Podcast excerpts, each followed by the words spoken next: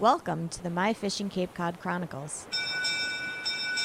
The My Fishing Cape Cod Chronicles podcast profiles impactful members of our fishing community and beyond. Now, here's your host, Kevin Collins.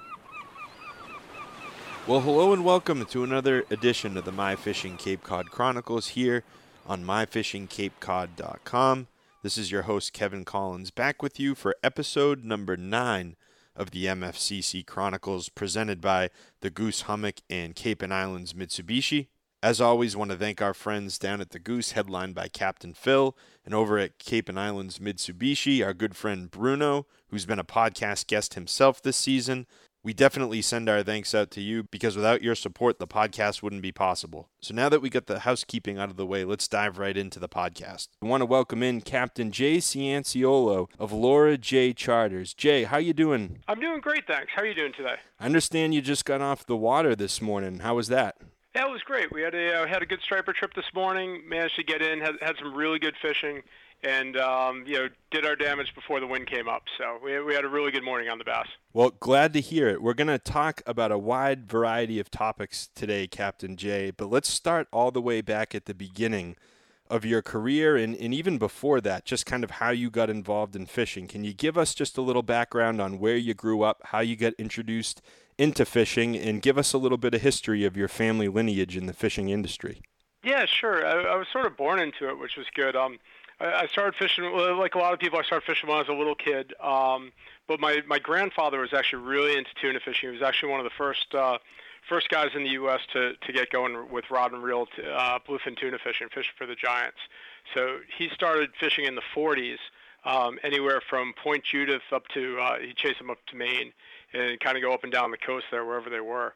My dad, of course, he grew up with it, and then you know he's fishing with my grandfather. It was tuna fished his entire life, um, and then started running the charters on the Cape here probably 25, 30 years ago.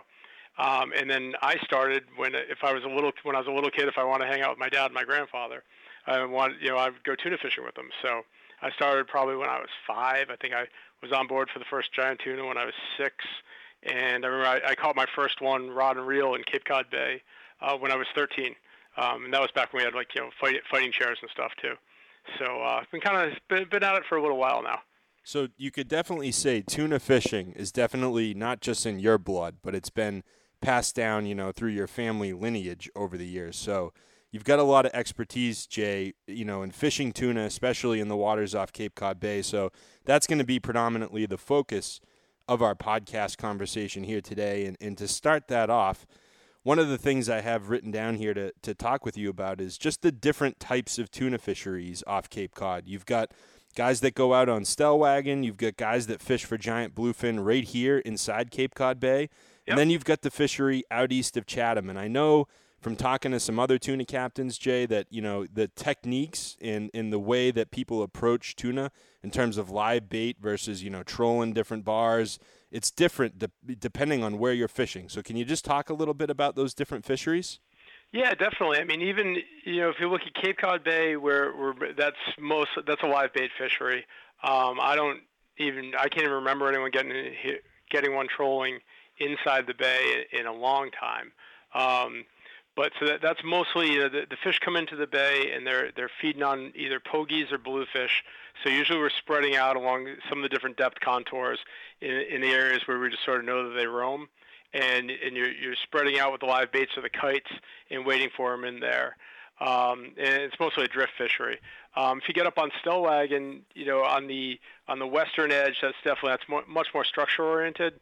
Um, so where you know you're anchoring up on the southwest corner or up in the middle bank spots, and, and, you're really trying to get yourself on the edge, and there's more mackerel and herring that are rolling through there, and so you're, you're fishing deeper uh, up, you know, up on the western part of Stellwagen, um, and then even the eastern part where I was, I, was, I had some of your family members out uh, last Friday. We were fishing on the uh, the east part of the Stellwagen, uh, off the eastern edge there, and that we were drifting using the kites and that was there were quite a few guys doing the run and gun thing. So it was a mixed bag of tuna. There's some big ones, there's some small ones. Some of the guys were running gunning. Uh, we we were live bait fishing out there. We, we hooked up to a nice one, probably about nine, 90, 95 inches or so, um, out there. And again, that that's that was a live bait fishery there. Um, when you get down to Chatham, Chatham's sort of a mixed bag. Some guys still still troll a lot down there. They, they get out east of Chatham, they do well trolling, and then a lot of guys are live bait fishing there as well. I got to be honest, I don't spend all that much time down Chatham anymore. We used to in the fall. There used to be a big bite down at the BB Buoy, and we used to go take dockage in Saquatucket and and run down there for a bit. Uh, but I honestly haven't done that in a few years. So, but um, there's really there's fish all over the Cape. Wednesday I was actually south of the Fingers, um, south of Martha's Vineyard, um, because there's a bit of a giant bite going on down there. So I, I think right now the the good thing is on the Cape there's this is really early in the year and there are fish in every spot right now. Um, all all those places I've mentioned have have giants or mixed bag with some small fish kicking around too. I mean, it's it's really impressive how many fish are showing up this year this early, which uh, which is a bit unusual. We're definitely ahead of schedule on the tuna front. And Jay, when you talk about all these live bait fisheries, I know you know mackerel under a kite or mackerel under a balloon always seems to do the trick. A lot of people will use you know bluefish if they can get them. You know, a nice big blue, you know, for as live bait, it's about as good as you can get. I know for a lot of guys who fish inside Cape Cod Bay Am I missing anything on, on what you use for live bait? Is it pretty much just mackerel and blues? Mackerel, bluefish, herring is very good too if you if you can get that, and uh, and also menhaden pogies. Uh, uh, the guys, if it, if you're in an area where you can get pogies, that's really effective. I know um, I'm probably giving up something I shouldn't here, but uh, the the last few days, um, right up around Wood End and Provincetown, there's been some insane feeds with giants just destroying pogie schools up there. Um, that was really big last fall that they were up practically inside P-Town Harbor, and that's happening again right now. Where there's just, I mean, there's some there's some videos kicking around that one of my friends on one of the harpoon boats sent me. That it's just amazing with you know 500 pound fish blowing pogies all over the place within sight of the beach. So tuna fishing has kind of taken on a life of its own, I'd say, over the last decade. Jay, we've got Wicked Tuna on Nat Geo, which has become very popular, and I think the fascination with tuna has definitely kind of kicked up a notch, along with the fascination of you know the Cape Cod great white sharks, with uh, Dr. Greg Skomal down there and doing all of his research. So the tuna and the sharks have definitely taken center stage, you know, on Cape Cod throughout the last ten years or so. Have you noticed kind of a boom in guys trying for giant bluefin, you know, along with the popularity of, of Wicked Tuna and some of these other shows? Yeah, you know, I I, th- I think the show the shows have done a lot for it. You know, have kind of opened up people's eyes to it. I just think that there's uh, the availability of the species. I mean, there's just a lot more fish around right now. Um, there's uh, the population is doing really well. The um, the the the the biomass numbers are are up substantially, um, and I think it just people have you, you have the ability to go catch one. It's not just it's not tuna wishing anymore. I, I think guys can have a reasonable shot every day that they go out uh, to hooking one, and I think there's just something about tuna that. I mean, the the size of cars that they go 50 miles an hour. I mean, it's the ultimate challenge. I mean, to have a, you know, if you can be, and also the availability. You don't have to go to the canyons. You don't have to steam 100 miles. You can go six miles out of your harbor and hook something that will, you know, that, that will dump half of 130 in about three minutes, in about a minute and a half. I mean, it's it, there's nothing like being hooked up to one of those things. So I think a lot more and more people are seeing it and they're they're hearing about it. Um, you know, reading about it on the internet and people posting articles and stuff, or po- posting their pictures. It, it really just makes people want to go chase after them. And do you think that that you know added popularity in folks that are trying their hand at tuna fishing because they're coming in in such great numbers? Do you think it's putting any stress on the fishery, or do you still think it's a really healthy population that's coming here every year? Oh, I think it's a really healthy population that's only getting bigger every year. I mean, the National Marine Fisheries does such a, a really stringent job of controlling the uh, the numbers of fish that are caught. We have the monthly quotas. Uh, right now, it's one fish per day.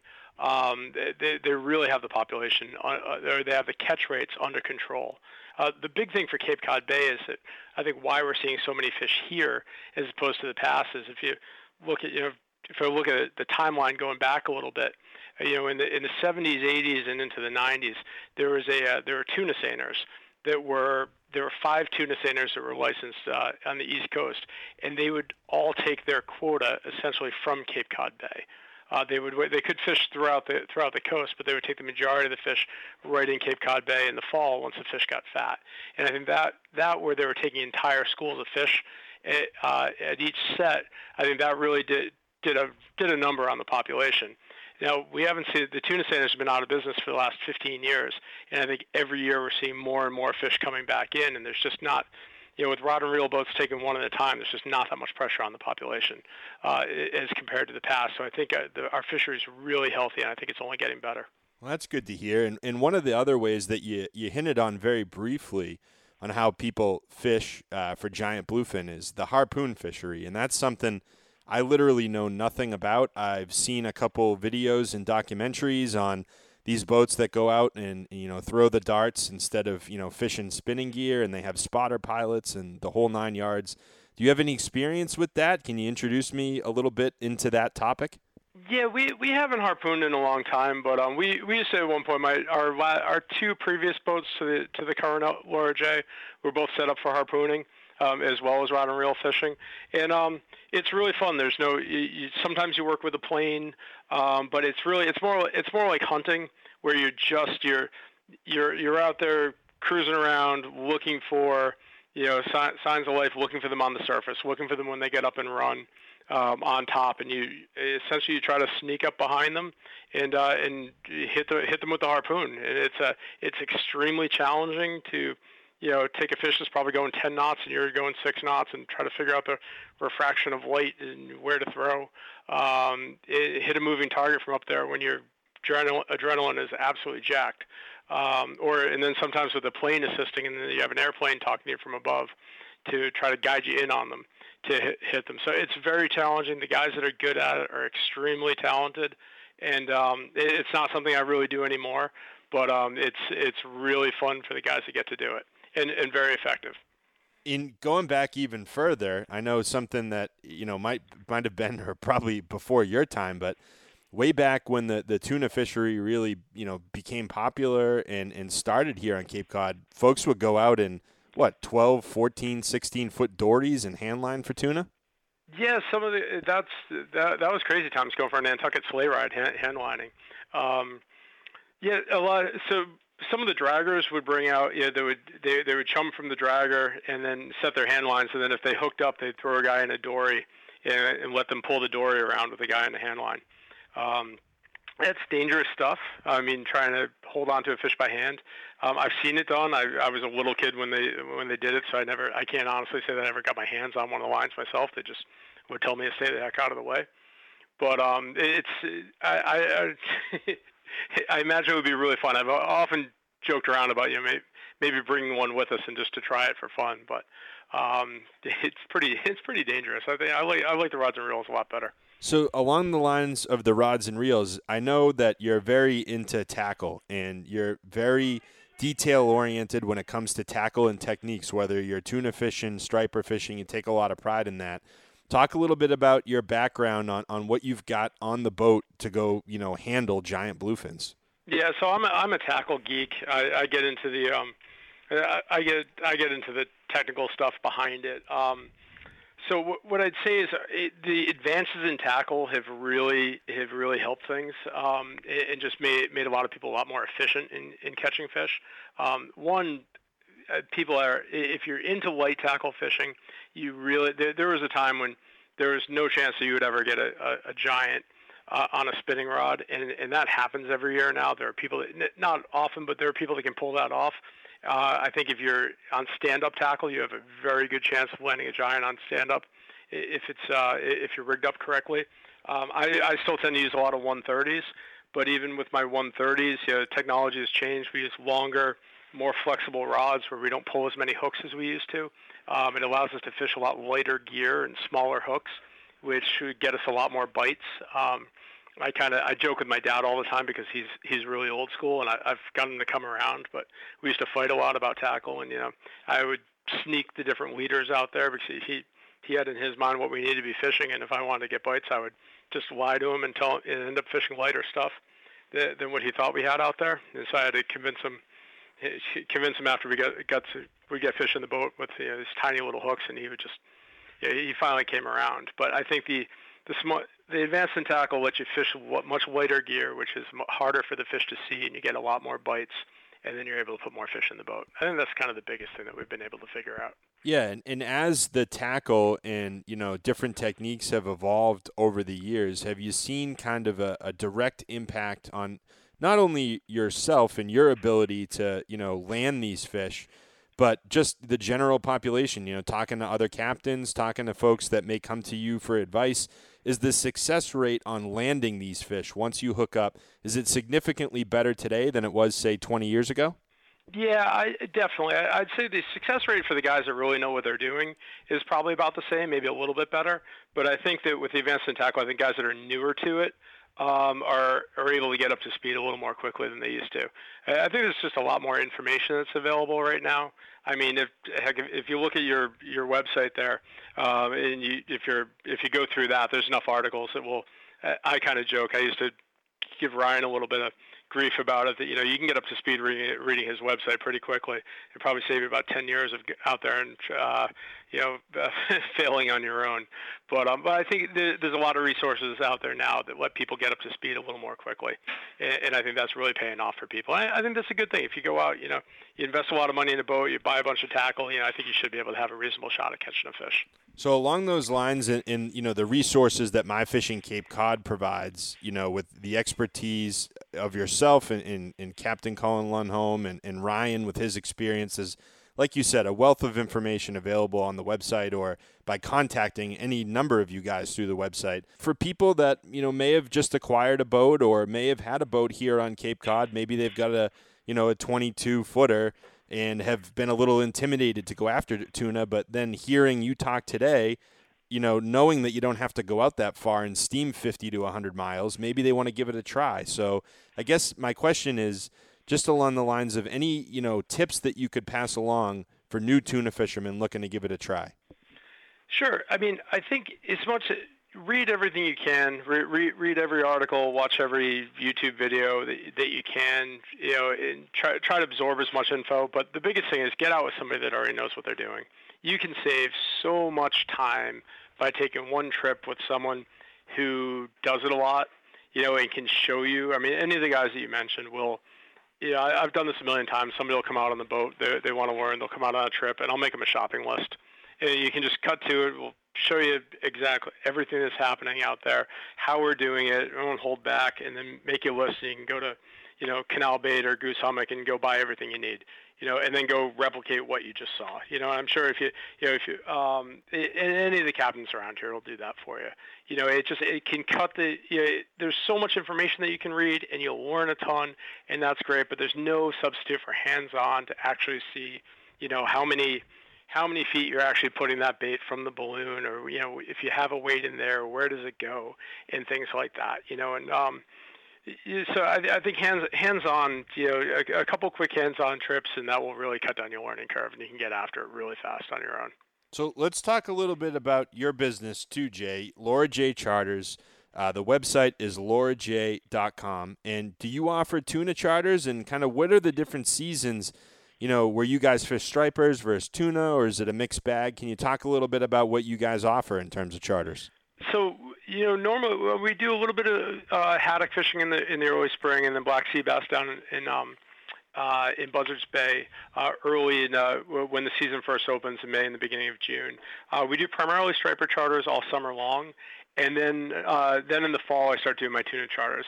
In, in the past, I, I've said September one uh, just because that way, a little later in the year, you know, I, I know our batting average goes up so much higher. But um, this year we're starting to book tuna charters already because there's so many fish around. So I, I never want to take people for a boat ride. If I don't think there's fish around, I won't book them for a uh, for a tuna charter. But um, we did one uh, one last in the last two trips we've hooked up both times. So we're uh, they they seem to be around and plentiful. So we're, we're getting going from now. But uh, on a day-to-day basis, we do quite a bit of striper charters. So for those interested in striper fishing or potentially bluefin fishing with Captain Jay, the website is lauraj.com, and that'll have all the information to get in touch with you, right, Jay?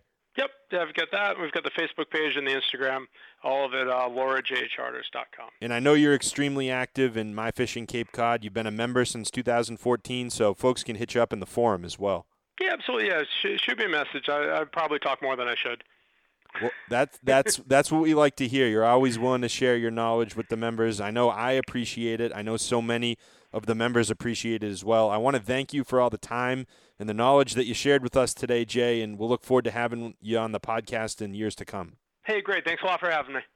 Well, another big thank you to our podcast guest today, Captain Jay Cianciolo of Laura J. Charters. But before we wrap up today's show, I want to take a moment to check in with MFCC founder and creator Ryan Collins, who's about to join me on the phone. Ryan, how are you? I'm great, Kevin. I'm great. And uh, how are you? Doing well. We just had a great chat with Captain Jay from Laura J. Charters. But before we wanted to wrap up this edition of the My Fishing Cape Cod Chronicles. I wanted to check in with you because we haven't heard from you in a while, and I just want to hear a little bit about what's been going on in your world and if you've been doing any fishing. Yeah, as far as fishing updates go, and to kind of curtail off of what you and Captain Jay talked about, which was tuna, I do know, and I haven't personally been out for tuna yet this year, but I'm hoping to change that over the next 10 days. But there have been some really impressive tuna feeds uh, maybe people have seen some videos circulating around Instagram and Facebook of pogies. There's been plenty of pogies around, especially off of Race Point down the backside. And it's my understanding that at times there's been some tuna ripping through them within sight of shoreline. So there's definitely some tuna showing up. It seems like they were a little slow to arrive, but I am getting reports of rec-sized fish as well as giants off of P Town and up by Stellwagen Bank. So that's exciting. I know, Kevin, you're probably chopping at the bit to get out for a tuna. For sure. I've been doing a lot of striper fishing from shore, but I haven't done any tuna fishing this year, so that's definitely on the to do list. And your striper fishing has mostly been, I'm guessing, in Cape Cod Bay. Yep. And right now, I think the bay is really starting to settle into that summertime routine. You know, I haven't really been hearing too much about big, big action down off the flats. You know, the last few years, I know I personally did pretty well fishing the Brewster Flats from my boat, bringing live mackerel in there at high tide over the the weed beds, etc. But have not heard much about that going on in Cape Cod Bay this year. The action I have heard about is coming out deep in the bay. Guys using radar to find birds. That's really difficult to do if you don't have radar. And I've stumbled across some of those big bass feeds in the middle of the bay before, way out in deep water. And it was just kind of by luck, by chance. But if you do have radar, if you're in Cape Cod Bay, keep an eye out, get it on bird finder mode, because you may stumble across one of those feeds out in the deep water. Aside from that, this is something I know you have plenty of experience with, Kevin, in Cape Cod Bay, is tube and worm and bunker spoons. If you're looking for a real big fish, you can troll 50, 70 feet of water anywhere between the east end of the canal and Billingsgate. And this is something that we used to do a lot growing up. Put bunker spoons out, 300 feet of wire, and just troll. And all day long, you might only get one or two bites, but it's going to be a big fish. And I remember logging in an entire day of trolling just for that one bite. But they are normally big fish when you're trolling tube and worm or, or bunker spoons out in the deep water in Cape Cod Bay. What else have you been up to, Kevin, besides uh, doing some some surf casting in Cape Cod Bay? Been doing a little clamming, a little you know digging for some steamers, a little shell fishing. As the the fish that I've been running into, Ryan, along shore are mostly small fish. Right, right. That's what I've been hearing in the forum from guys fishing, not just where where you are in Cape Cod Bay, but also down the outer Cape like from Nauset to Race Point. I actually fished the Wellfleet beaches on Tuesday of this week, and we caught a couple fish that were 10 inches long. They couldn't have been more than a year or two old. The way that we were fishing down there this past week was at night using Joe Baggs Swarters and Daiwa SP minnows. Really good lures to use from the beaches right now if you're looking to just catch fish, especially at night you know, with regards to tides, I'm not an expert with the the tides on on the outer Cape beaches, but I get the sense that a higher tide is probably easier. You got more water at your feet that you can cast into as opposed to low tide on those outer Cape beaches when you have the big sandbars. So it is promising to see some people in the forum posting that they've caught schoolies at places like Newcomb Hollow, up towards Race Point. Like I said, we found some schoolies this week fishing the Wellfleet beaches as well. So lots of schoolies, uh, you know, that's always an option. But if you're looking to really spice things up, this time of the year, that's when the sharks start moving in to the Vineyard Sound, Nantucket Sound beaches. And that's something that you could try doing. And we have lots of information on the website, videos and articles about shark fishing from shore. I know, Kevin, that you and I have talked about shark fishing from shore in, in previous podcasts over the years. So there's lots of options here. Uh, I had a gentleman ask me about sea bass, and I know I'm just kind of blabbering here, Kevin, but I want to cover as much as I can during our, our phone call. If you're looking for sea bass, I think they're mostly out deep by now. You know, the keepers are out probably 40, 50, 60 feet of water. You can definitely go down to like places like No Man's Island off the vineyard, probably 50 feet of water in Vineyard Sound. I'm not an expert at sea bass this time of year in Vineyard Sound, but that's where I would go if I was looking for a big sea bass. Have you been hearing much about the canal? I haven't. I, I have a good buddy uh, that lives down the road from me that's a MFCC member, our good buddy Eddie Podgorski, who sent me a nice photo of a keeper. It looked like it was right around, you know, 34 to 36 inches, and that was this past week. So I know that there definitely are some bigger fish in there, but I don't have a ton of information. Yeah, the bigger fish are in there. It's more like what the canal was when I was younger, which is the seasoned people who know the holes and are willing to put the time in, as well as rookies. If you're willing to put the time in, you can find a big fish down there. But those big, giant mackerel blitzes that everyone's been spoiled with have not really materialized, as far as I know. And I live pretty close to the canal, so usually I, I get word when a big blitz is going off, and I haven't really been getting any uh, calls about that.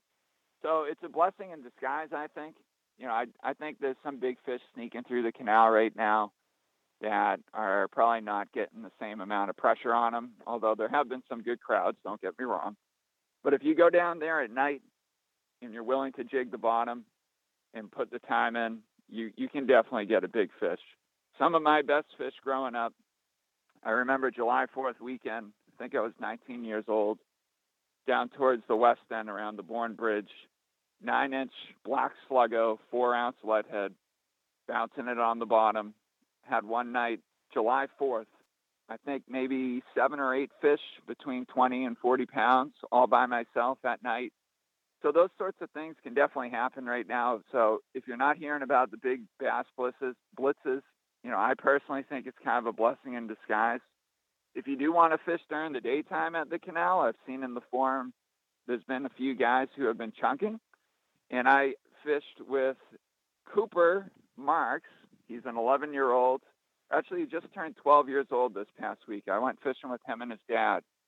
And Cooper, he told me that he's been chunking the canal during the daytime using mackerel chunks. And he's been catching fish, including a few slot sized fish. So chunking is definitely an option if you want to fish during the daytime. And um, you know, I have a friend Jeff Coates who you know. He used to primarily chunk during the middle of the day, so that's something to uh, definitely consider. And one more thing before we wrap up here, Kevin. Uh, the Monomoy rips. I've noticed quite a few people are posting in the forum that they've gotten fish up to 40 inches in the rips. We had a group trip go the rips maybe seven or eight days ago. They did well. So there are some nice fish at the rips. And while you're out there, you could try for fluke fish, you know, 40 feet of water or more. And we have a blog post that went up this week all about targeting doormat fluke in deep water. So if you're interested in, in doing that while you're out at the rips fishing for stripers, you could also devote some time to trying for a big fluke because they are being caught. I think that's about all I got for you, Kevin. A wealth of information. Thank you for sharing it on the podcast. Hopefully, catch up with you again soon. This was a treat. Yeah, it would be um, it would be great to keep this going. I know things have been a little different this year with podcasting, but we uh, we're got to keep it going. So I would love to talk with you again soon. Well, thanks to MFCC founder and creator Ryan Collins for stopping in and joining us on today's podcast. We also want to go back and thank our featured guest, Captain Jay Cianciolo of Laura J. Charters, for sharing so much of his time and expertise on today's show. Really enjoyed my chat with Jay and hope to get him on the podcast again soon. That's going to put the wraps on this edition of the My Fishing Cape Cod Chronicles podcast sponsored by the Goose Hummock Shops and Cape and Islands Mitsubishi. Want to thank everybody for listening and hope everybody has a healthy and enjoyable and safe Independence Day weekend. Happy 4th of July, everybody. And until we meet again, tight lines and take care.